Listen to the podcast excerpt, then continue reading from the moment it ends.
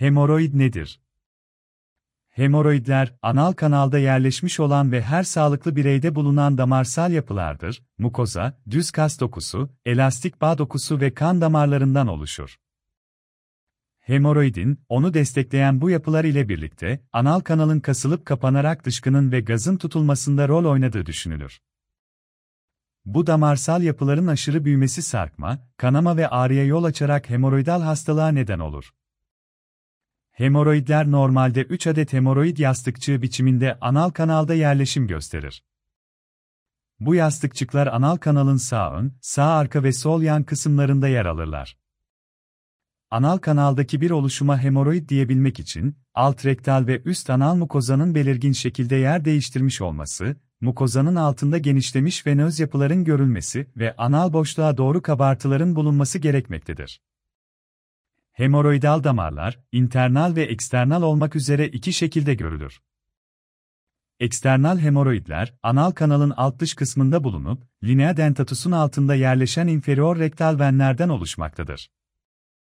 İnternal hemoroidler, rektumun son kısmı ile anüs arasında bulunup, linea dentatus ve altta yatan mukozanın üzerinde oluşan superior ve medius rektal venlerden oluşur. Hemoroidlerin içindeki kan parlak kırmızı renktedir. Yaşla birlikte ya da bazı diğer nedenlerden dolayı, hemoroidleri destekleyen submukozal kas tabakası zayıflar, anal yastıkçıklar dışkının uyguladığı basınç ile aşağıya doğru yer değiştirir, venlerde oluşan yırtılmalar kanamaya yol açar, tıkanmalar sonucu ağrı ve kaşıntı görülür. Bu duruma enflamasyonun da eklenmesi ile birlikte hemoroid hastalığı oluşur. Hemoroid basur neden olur belirtileri nelerdir? Hemoroid hastalığı neden oluşur? Hemoroid hastalığının meydana gelmesinde öne sürülen 3 mekanizma vardır. Mekanik teori, internal hemoroidleri çevre dokuya asan muskulofibromelastitik dokunun yaşta birlikte esnekliğini kaybetmesiyle meydana gelen gevşeme ile birlikte hemoroidlerin normal yapısının bozulduğunu savunur. Hemodinamik teoride, artmış intraabdominal basınca bağlı olarak venöz kan akımında geri akım oluşması, dolayısıyla hemoroidlerde şişkinlik ve venöz akımın yavaşlaması veya durması ile oluşan pıhtı oluşumuna yatkınlık suçlanır. Sfinkter teorisinde ise, anal sfinkterlerdeki artmış basıncın hemoroid hastalığına uygun ortam hazırladığı öne sürülmektedir. Kesin nedeni bilinmemekle beraber. Kalıtsal yatkınlık. Kabızlık. Aşırı ıkınma. Yaş. ishal, Hamilelik. Alkol. Mayalı ve asitli içecekler. Uzun süre ayakta durmak veya oturmak. Aşırı baharatlı gıda tüketimi. Hemoroidler, semptom, yerleşim yeri ve büyüklüklerine göre dört evrede incelenir. Evre 1, anal kanal içinde şiş hemoroid yastıkçıkları, kanama ve kaşıntı şikayetine neden olur. Evre 2, dışkılama sırasında anal kanaldan dışarıya çıkan hemoroid memeleri, dışkılama sonrası kendiliğinden eski konumuna döner. Kanama ve kaşıntıya ek olarak ağrı oluşmaya başlar. Evre 3, dışkılama sırasında dışarı sarkan hemoroid memeleri eski konumuna kendiliğinden dönemez, hasta tarafından elle içeri itilmesi gerekir. Evre 4, dışarı sarkan hemoroid memeleri, elle dahi içeri itilemeyecek kadar büyümüştür. Evre 1 evre 2 evre 3 evre 4 Hemoridal hastalık semptom ve yerleşim yerine göre 4 evrede sınıflandırılmıştır. Hemoridal hastalık semptom ve yerleşim yerine göre 4 evrede sınıflandırılmıştır. Dış hemoroidlerin üzeri hassas bir epitel örtüsü ile örtülü olduğundan, bu hemoroidal plexusta kan pıhtılaşınca anüste ağrılı mor bir kitle oluşumuna neden olur. Hemoroid hastalığı açısından kimler risk altındadır? Hemoroid hastalığı için, kronik kabızlık ve ishal, gebelik, dışkılama sırasında ıkınma alışkanlığı, uzun süre ayakta durmak veya oturmak, bazı meslek grupları, şoförlük gibi, kronik öksürük, obezite, mayalı, asitli içeceklerin ve mayalı gıdaların fazlaca tüketimi, aşırı alkol tüketimi gibi risk faktörleri mevcuttur. Ayrıca iltihabi bağırsak hastalıkları, prostat hipertrofisi, kalp yetmezliği, siroz, karın içi tümörler gibi bazı hastalıklar da hemoroid için risk faktörüdürler. Hemoroid hastalığında ailevi yatkınlığın önemli olduğu da bilinmelidir. Hemoroid hastalığı, asıcı bağların zayıflamasıyla birebir ilişkili olduğundan yaşta birlikte görülme sıklığı artan bir hastalıktır. Yaş hemoroid açısından başlı başına bir risk faktörüdür. Hemoroid hastalığının belirtileri, semptomları nelerdir? İnternal hemoroidde dışkılama sırasında kanama, anüste elle hissedilen meme oluşumu, makatta dolgunluk hissi ve kaşıntı şikayetleri görülebilir. Eksternal hemoroidde ise şiddetli ağrı şikayetinin yanı sıra anüs civarına büyüklüğü değişkenlik gösterebilen pıhtılaşmaya bağlı bir şişlik görülür. Rektal kanama, hastayı hekime getiren en önemli semptomdur. Kanama, daima parlak kırmızı kan damlaları şeklindedir, nadiren çok şiddetlenebilir ve genellikle dışkılamadan sonra görülür. Sıklıkla internal hemoroidlerde görülen rektal kanama, önemsenmediği takdirde derin anemiye yol açabilir. Ağrı, internal hemoroidler çok ilerlemiş değillerse genellikle ağrısızdırlar. Eksternal hemoroidler, yoğun sinirsel yapılanmanın olduğu bir bölgede geliştiklerinden oldukça ağrılıdırlar. Bu hastalarda ağrı devamlı olup, dışkılama öncesi veya sonrası artış gösterebilir. Ödemli meme oluşumu, internal hemoroidlerin aşağıya doğru yer değiştirmesi ve anal kanala sarkması durumudur. Dolgunluk hissi ve ağrı da bu duruma eşlik eder. Anal kaşıntı, özellikle evre 3 ve 4 internal hemoroidlerde görülen akıntı ve anal sfinkterin tam kapanamamasına bağlı olarak dışkının dışarı sızmasıyla meydana gelen kaşıntı durumudur. Dışkının dışarı sızması ciltte kalınlaşma ve tahrişlere de yol açabilir. Pıhtı gelişimi, sürekli olarak sarkık durumda kalan hemoroidlerde kan akışı bozulur ve pıhtı gelişir. Anal kanal çıkışında kitle oluşturan pıhtı ağrıya yol açar, tedavi edilmezse ülserleşme ve doku ölümüne kadar gidebilir.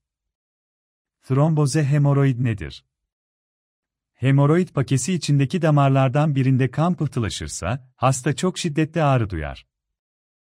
Bu duruma tromboze hemoroid denir. Hemoroid hastalığında tanı nasıl konulur? Hemoroid tanısı için öncelikle anal bakı yani gözde, anal muayene ve rektal tuşe yani parmakla muayene yapılmalıdır. Anaskopik muayene uygun vakalarda şarttır. Anaskopi, içinde ışık bulunan konik uçlu silindirik bir cihazın, anaskop, rektum içine ilerletilmesi ile gerçekleştirilir. Birçok hastada ciddi bir komplikasyon oluşturmaz, işlem sonrası hafif bir rahatsızlık hissi olabilir. Anaskopinin yeterli olmadığı durumlarda daha derin bağırsak kısımlarını görebilen proktoskopi, kolonoskopi ile inceleme yapılabilir. Gerekiyorsa baryumlu kolon grafisi çekilebilir, ultrasonografik inceleme yapılabilir. Hemoroid hastalığının kanserle ilişkisi var mıdır? Hemoroid hastalığı kansere dönüşmez.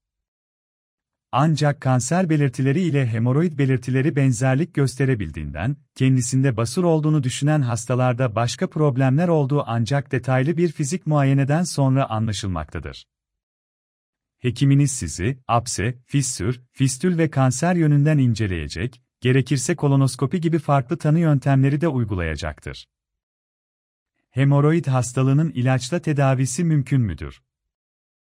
Evre 1, 2 hemoroidlerin tedavisinde, önleyici önlemlere ek olarak, ilaç tedavisi uygulanabilir. Hemoroidde ilaç tedavisi daha çok semptom azaltmaya yöneliktir, kalıcı bir tedavi değildir. Hemoroid tedavisinde kullanılan ilaçlar, ağızdan alınan, krem şeklinde lokal uygulanan ve fitil şeklinde uygulananlar olmak üzere 3 çeşittir. Ağızdan alınan ilaçlar, makattaki toplar damarları daraltmak suretiyle ağrı ve kanamayı azaltmak veya mikrodolaşımı düzenleyerek toplar damar dönüşünü rahatlatarak etki gösterirler. Bunlara ek olarak bağırsakları düzenleyerek rahat dışkılamayı sağlayan ilaçlar ve ağrı kesiciler de hekim kontrolünde kullanılabilir. Krem şeklinde lokal uygulanan ilaçlar, ağrı ve şişlik giderici, kaşıntıyı azaltıcı ve rahatlatıcı etki gösteren pomat ve kremlerdir. Fitil şeklindeki ilaçlar ise, bölgesel uyuşturucu etki ile ağrıyı azaltır, kaşıntıyı hafifletir ve şişliğin gerilemesini sağlar. Kortizon içeren fitiller cilde zarar verebileceğinden uzun süreli kullanımından kaçınılmalıdır. Ayrıca fitillerin anal kanala yerleştirilmesi sırasında çeşitli çatlak ve yaralar oluşturabileceği unutulmamalıdır. Önleyici önlemler, ilaç tedavisine eşlik etmelidir, önleyici olmalarının yanı sıra yeni oluşmuş hemoroidlerde de küçülme sağlamaktadır. Bunlar, kabızlığın önlenmesi, yeterli sıvı ve lifli gıda alınması, düzenli egzersiz yapılması, uzun süre oturmayı gerektirecek işlerden kaçınılması, aşırı ıkınma alışkanlığından vazgeçilmesidir. Hemoroid hastalığında uygulanacak tedavi neye göre belirlenir? Hemoroid hastalığının tedavisinde, cerrahi veya cerrahi dışı bütün yöntemler, hemoroid pakesini ortadan kaldırıp yerinde fibroz bir doku oluşturmak, böylece hemoroid yastıkçıklarının submukoza altı kas dokusuna yeniden fikse olmasını, sabitlenmesini sağlamaktır. Bu sayede hastanın kanama, akıntı, prolapsus gibi semptomları da giderilmiş olur. Hemoroid tedavisinde cerrahi yöntemler yüzyıllarca tek çözüm olarak görülmüş ve uygulanmışsa da, ameliyat sonrası ağrı, komplikasyon gelişme riski ve anal sfinkterlerde bozulma şikayetleri nedeniyle, bu yöntemler günümüzde son çözüm olarak benimsenmiş ve önceli cerrahi dışı yöntemlere bırakmıştır. Uygulanacak tedavi hastalığın yerleşim yeri, evresi ve semptomların şiddetine göre belirlenir. Hemoroid tedavisinde ameliyat dışı tedavi seçenekleri nelerdir? Hemoroid hastalarında beslenme ve dışkılama alışkanlıklarının yeniden düzenlenmesi, hastaların birçoğunda şikayetlerin azalmasına hatta ortadan kalkmasına olanak sağlayacaktır. İlaç tedavisi ve davranış değişikliğiyle küçülmeyen hemoroidlerde ise lastik bantla ligasyon, infrared koagülasyon, skleroterapi gibi yöntemlerden biri kullanılabilir. Bunlar ağrısız ve hastanede yatış gerektirmeyen yöntemlerdir. Hemoroid tedavisinde infrared fotokogülasyon yöntemi nedir?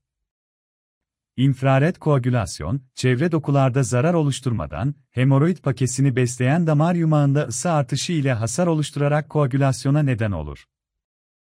Aletin dokuya değdiği bölgelerde kan akımı azalır ve nekroz oluşur. Dokuda oluşan yüzeyel hasar, daha sonra fibrozis ile iyileşir, fibrozis sayesinde hemoroid yastıkçıkları kas liflerine yeniden sabitlenmiş olur. İnfrared koagülasyon, evre 1 ve 2 hemoroidlerde oldukça başarılı bir yöntemdir. Uygulama için bir anoskop ve infrared koagülatör aleti yeterlidir. İşlem sırasında ve sonrasında hasta kısa süreli yanma ve hafif şiddette ağrı hissedebilir, hafif kanama ve akıntı görülebilir. Anestezi yapılmadan uygulanan minimal invaziv bir yöntemdir, poliklinik koşullarında gerçekleştirilebilir, uygulama süresi 5 dakikadan daha azdır, hasta kısa süre içerisinde günlük yaşamına geri döner. İnfrared kukulayon Hemoroid tedavisinde bant ligasyon, boğma yöntemi nedir? Evre 1 ve 2 internal hemoroidlerin kök kısmına anoskop yardımıyla lastik halkalar takılarak, hemoroid pakesinin kan dolaşımının kesilmesi sağlanır. Kan akışı kesilen yastıkçık, iskemik nekroza uğrar ve bir süre sonra kendiliğinden düşer. Bazen evre 3 hemoroidlere de uygulanabilir. Bir seansta genellikle en fazla iki basur memesi bağlanır, 5 hafta kadar sonra ikinci bir seansta diğer pakelere de aynı işlem uygulanabilir. Anestezi gerektirmeyen bir yöntemdir, poliklinik koşullarında yapılır ve hasta günlük işlerine kısa sürede geri dönebilir. Makatın dış kısmı ağrıya çok duyarlı olduğundan bu yöntem dış hemoroidlerde tercih edilmez. İşlem sonrası kanama görülebildiğinden, kanı sulandırıcı ilaç kullananlara uygulanmaz. Bantoligasyonu Hemoroid tedavisinde skleroterapi, iğne yöntemi nedir? Genellikle kanama şiddetinin önüne geçmek için uygulanan bu yöntemde, hemoroid pakesinin başlangıç yerine, nasırlaştırıcı ve kurutucu bir madde enjekte edilir, bu bölgede sinirsel yapı gelişmemiş olduğundan ağrı hissedilmez. Sklerozan madde bu bölgede etkisi uzun süre hafif şiddette seyreden bir iltihabi sürece yol açar, oluşan fibrotik dokular aracılığıyla damarlar büzülür, kanama azaltılmış olur. Evre 1 ve evre 2 gibi erken dönem internal hemoroidlerde uygulanmakla birlikte etkin bir tedavi yöntemi değildir, bunun yanında karaciğer, pankreas ve prostat başta olmak üzere birçok çevre organ ve dokuda komplikasyonlara yol açabildiğinden tercih edilmez. Anal bölgede apse, fistül, fissür gibi başka bir hastalığı olanlarda skleroterapi yöntemi kullanılamaz. Hemoroid tedavisinde zımbalama, de longolostapler, yöntemi nedir? Evre 2 ve 3'te tercih edilen bu yöntemin amacı, hemoroidal yastıkçıkların aşağıya sarkmasını önlemek olup, hemoroidektomi ameliyatında olduğu gibi pakelerin eksisyonu yapılmaz, ileri derece prolobe eksternal hemoroidlerde uygulanamaz. Longo tekniğinde, hemoroidin üstündeki gevşek mukozal doku, anüsün 3-4 santim yukarısında toplanır. Bunun yanında submukozal yastıkçıklara giden hemoroidal damarlar da çıkarılmakta, böylece hem pakelerin küçülmesi hem de kan akımının azaltılarak gerilemesi sağlanmış olur. Stapler adı verilen cihaz yardımıyla gevşemiş doku çıkartılır ve dikilir. Dikiş yapılan bölge sinirsel açıdan zengin bir bölge olmadığından, hasta ağrıyı çok az duyumsar. Ameliyat sonrası hastanın ağız yolu ile alacağı bir ağrı kesici, ağrı hafifletmede genellikle yeterli olacaktır. Ameliyat sonrası yara bakımı, oturma banyosu ve B işlemlere gerek olmayıp, hasta 5 ila 10 günlük bir süre sonra işine ve günlük rutinine dönebilecektir. MÜTS yani tekrarlama oranı ligaşüre eksizyona göre biraz yüksektir, uygun vakalarda bizim de çok tercih ettiğimiz bir yöntemdir. Dezlongosataplar Hemoroid tedavisinde hemoroidal arter ligasyonu, bağlama yöntemi nedir? Hemoroidal arter ligasyonu, evre 1-2-3-4 hemoroidlerde ve özellikle yoğun kanamalı hemoroidlerde tercih edilen bir yöntemdir. Froktoskop, Doppler birleşik cihazı yardımıyla submukozal üst arter bulunup bağlanır. Böylece hemoroid pakesini besleyen arter devre dışı bırakılmış olacağından, hemoroid beslenemez ve küçülmeye başlar. Kan akımı da kesilmiş olacağından, yoğun kanamalı hemoroid hastaları için oldukça başarılı bir yöntemdir. İşlem sonunda, ağrı ve kanama gibi sendromlar kısa süre içinde geriler, tedaviye tam yanıt ise 6 hafta kadar sonra gözlenir. Bu yöntemin avantajları, kolay uygulanabilir olması, operasyon sonrası ağrı şikayetinin hiç olmaması, yine operasyon sonrası pansuman gerektirmemesi, semptomların hızlıca gerilemesi ve gelişebilecek komplikasyonların görece daha hafif olmasıdır. Nüks oranı düşüktür ancak gerekli olursa, aynı hastaya yeniden uygulanabilen bir işlemdir. Diğer yöntemlerle kombine edilebilir. Hemoroid tedavisinde ligasüre yöntemi nedir? Klasik hemoroidektomi ameliyatında kullanılan neşterin yerine kesilecek yeri yakarak kesen ligasüre cihazının kullanılmasıdır. Bu yöntem en az ısı yayılımı ve en az kömürleşme ile gerçekleştirildiğinden, ameliyat oldukça kısa sürer, ameliyat sırasında kanama minimumdur ve bu nedenle dikiş atmayı gerektirmez. Evre 3 ve 4 iç ve dış hemoroidlerin tedavisinde kullanılır. Klasik cerrahiye göre operasyon sonrası ağrı oldukça azdır, hastanın günlük rutinine dönmesi daha kısa sürede gerçekleşir. Eğer eksizyon yapılacaksa en ideali ligaşur kullanarak eksizyondur. Halk arasında kansız dikişsiz ameliyat olarak da bilinir. Bizim de çok tercih ettiğimiz bir yöntemdir. Hemoroid tedavisinde lazer nasıl kullanılır? Evre 1 ve 2 hemoroidlerde ND-YAG lazer ile koagülasyon işlemi uygulanmaktadır. Bu cihaz bazı merkezlerde evre 3 ve 4 hemoroidlerde eksisyon amaçlı kullanılmaktadır. Ancak biz iyileşmenin daha hızlı olması ve komplikasyon riskinin düşüklüğü nedeniyle eksizyon için yüksek frekanslı ses dalgaları, radyo frekans, üreten cihazı tercih etmekteyiz. Evre 1 ve 2 hemoroidlerde lazer çok başarılıdır. İlerlememiş vakalarda lazer uygulama kolaylığı, tedavi sırasında anestezi gerektirmediği ve hasta hemen günlük hayatına dönebildiği için en sık tercih edilen tedavi şekli olmuştur. Bizim de evre 1 ve 2 de en çok tercih ettiğimiz tedavi şeklidir. Klasik hemoroid ameliyatı, hemoroidektomi nedir? Hemoroidektomi, hemoroid dokusunun kesilip çıkarılması işlemidir. Evre 3 ve 4 eksternal ve internal hemoroidlerde tercih edilir. Operasyon sırasında neşter, makas, koter, ligasüre ve lazer kullanılabilir. Hemoroid pakesi çıkarılırken, anüse ait hassas cilt dokusu da bir miktar çıkarılacağından, hastanın operasyon sonrası orta şiddette bir ağrı çekmesi olandır. Uygun teknik ve iyi planlanarak uygulanmış bir cerrahi bu postoperatif şikayetlerin oldukça hafif seyretmesini sağlayacaktır. Kapalı ve açık hemoroidektomi olmak üzere iki çeşittir. Açık teknikte, genişlemiş hemoroid pakeleri tek tek ayrılarak, üstteki mukoza ile birlikte çıkarılır, mukozasız alan mukoza flepleriyle kapatılmaz.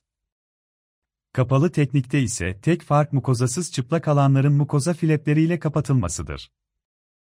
Hemoroidektomi ameliyatı sonrası kişiye hekim tarafından ağızdan alınan ağrı kesiciler, sıcak oturma banyoları, çeşitli pomadlar önerilecek. Bunların düzenli kullanılması durumunda kişi yaklaşık 10 gün içerisinde günlük rutinine geri dönebilecektir. Hemoroid ameliyatı sonrası hangi şikayetler oluşabilir? Hemoroid ameliyatı sonrası en sık görülen şikayet ağrıdır. Hastaların %20 kadarında ameliyata bağlı geçici idrar yapma zorluğu görülebilir, bazı durumlarda idrar sondası yardımı ile idrar boşaltılabilir. Ameliyattan sonraki ilk birkaç gün hasta dışkılamakta çekingen davranabilir, buna bağlı kabızlık gelişir, 3 gün içinde düzelmezse laksatifler kullanılabilir. Ameliyat yerlerinde tam kapanamama, dikişlerin açılması ve enfeksiyon gibi etkenlere bağlı olarak kanama görülebilir küçük deri çıkıntılarının kalması ve hemoroidin makattan sarkmaya devam etmesi görülebilir. Bazı hastalarda nadiren makat darlığı gelişir. Yine bazı hastalarda anal fistül ve fissür gelişebilir. Sfinkterektomi yapılan yaşlı hastalarda dışkı veya gaz kaçırma görülebilir. Çoğu hastada enfeksiyon gelişmez, ancak enfeksiyon korkusuyla makat aşırı temizlenmeye çalışılırsa kaşıntı şikayeti gelişebilir. Hemoroid ameliyatı sonrası süreç nasıldır? Hemoroid ameliyatı sonrası ağrı ve diğer şikayetlerin gözlenmesi ve hastanın gözlem altında tutulması için hastanın bir gece hastanede yatışı istenir. Ertesi gün hasta hekimin kontrolünde ve tekrar muayeneye gelmek üzere taburcu edilir. Gebelikte hemoroid neden olur, nasıl tedavi edilir? Gebelerde hemoroid görülme sıklığı %15'e 20 civarındadır. Kilo artışı, pelvisin dolmasına bağlı hemoroidal damarlarda basınç ve genişleme, doğuma hazırlık amaçlı bağ dokunun gevşemesi gibi faktörlere bağlı olduğu düşünülür. Gebelerde hemoroid, ameliyat dışı düzenlemelerle çözülmeye çalışılır. Oturma banyoları, kremler ve diyet değişiklikleri ile gebelik hemoroidine bağlı şikayetler kontrol altına alınabilir. Hemoroid tedaviden sonra tekrarlar mı? Hemoroid tedavisinde, tedavinin güvenilirliği ön planda olduğu için, mümkün olduğunca ameliyat dışı yöntemler tercih edilir. Evre 1 ve 2'de nüks daha az görülse de evre 3 hemoroidlerde hastalığın tekrarlama oranı daha fazladır ve hastalığın yeniden görülmesi ya da yeni bir hemoroidde gelişmesi durumunda yeniden ameliyat dışı bir yöntem veya ameliyat gerekebilir. Hemoroid hastalığının tekrarlamaması için ne yapılmalıdır? Müksü önlemek için, lifli diyet, dışkılama alışkanlığının değiştirilmesi ve su tüketiminin artırılması, haftada 3-4 gün egzersiz yapılması önceliklidir.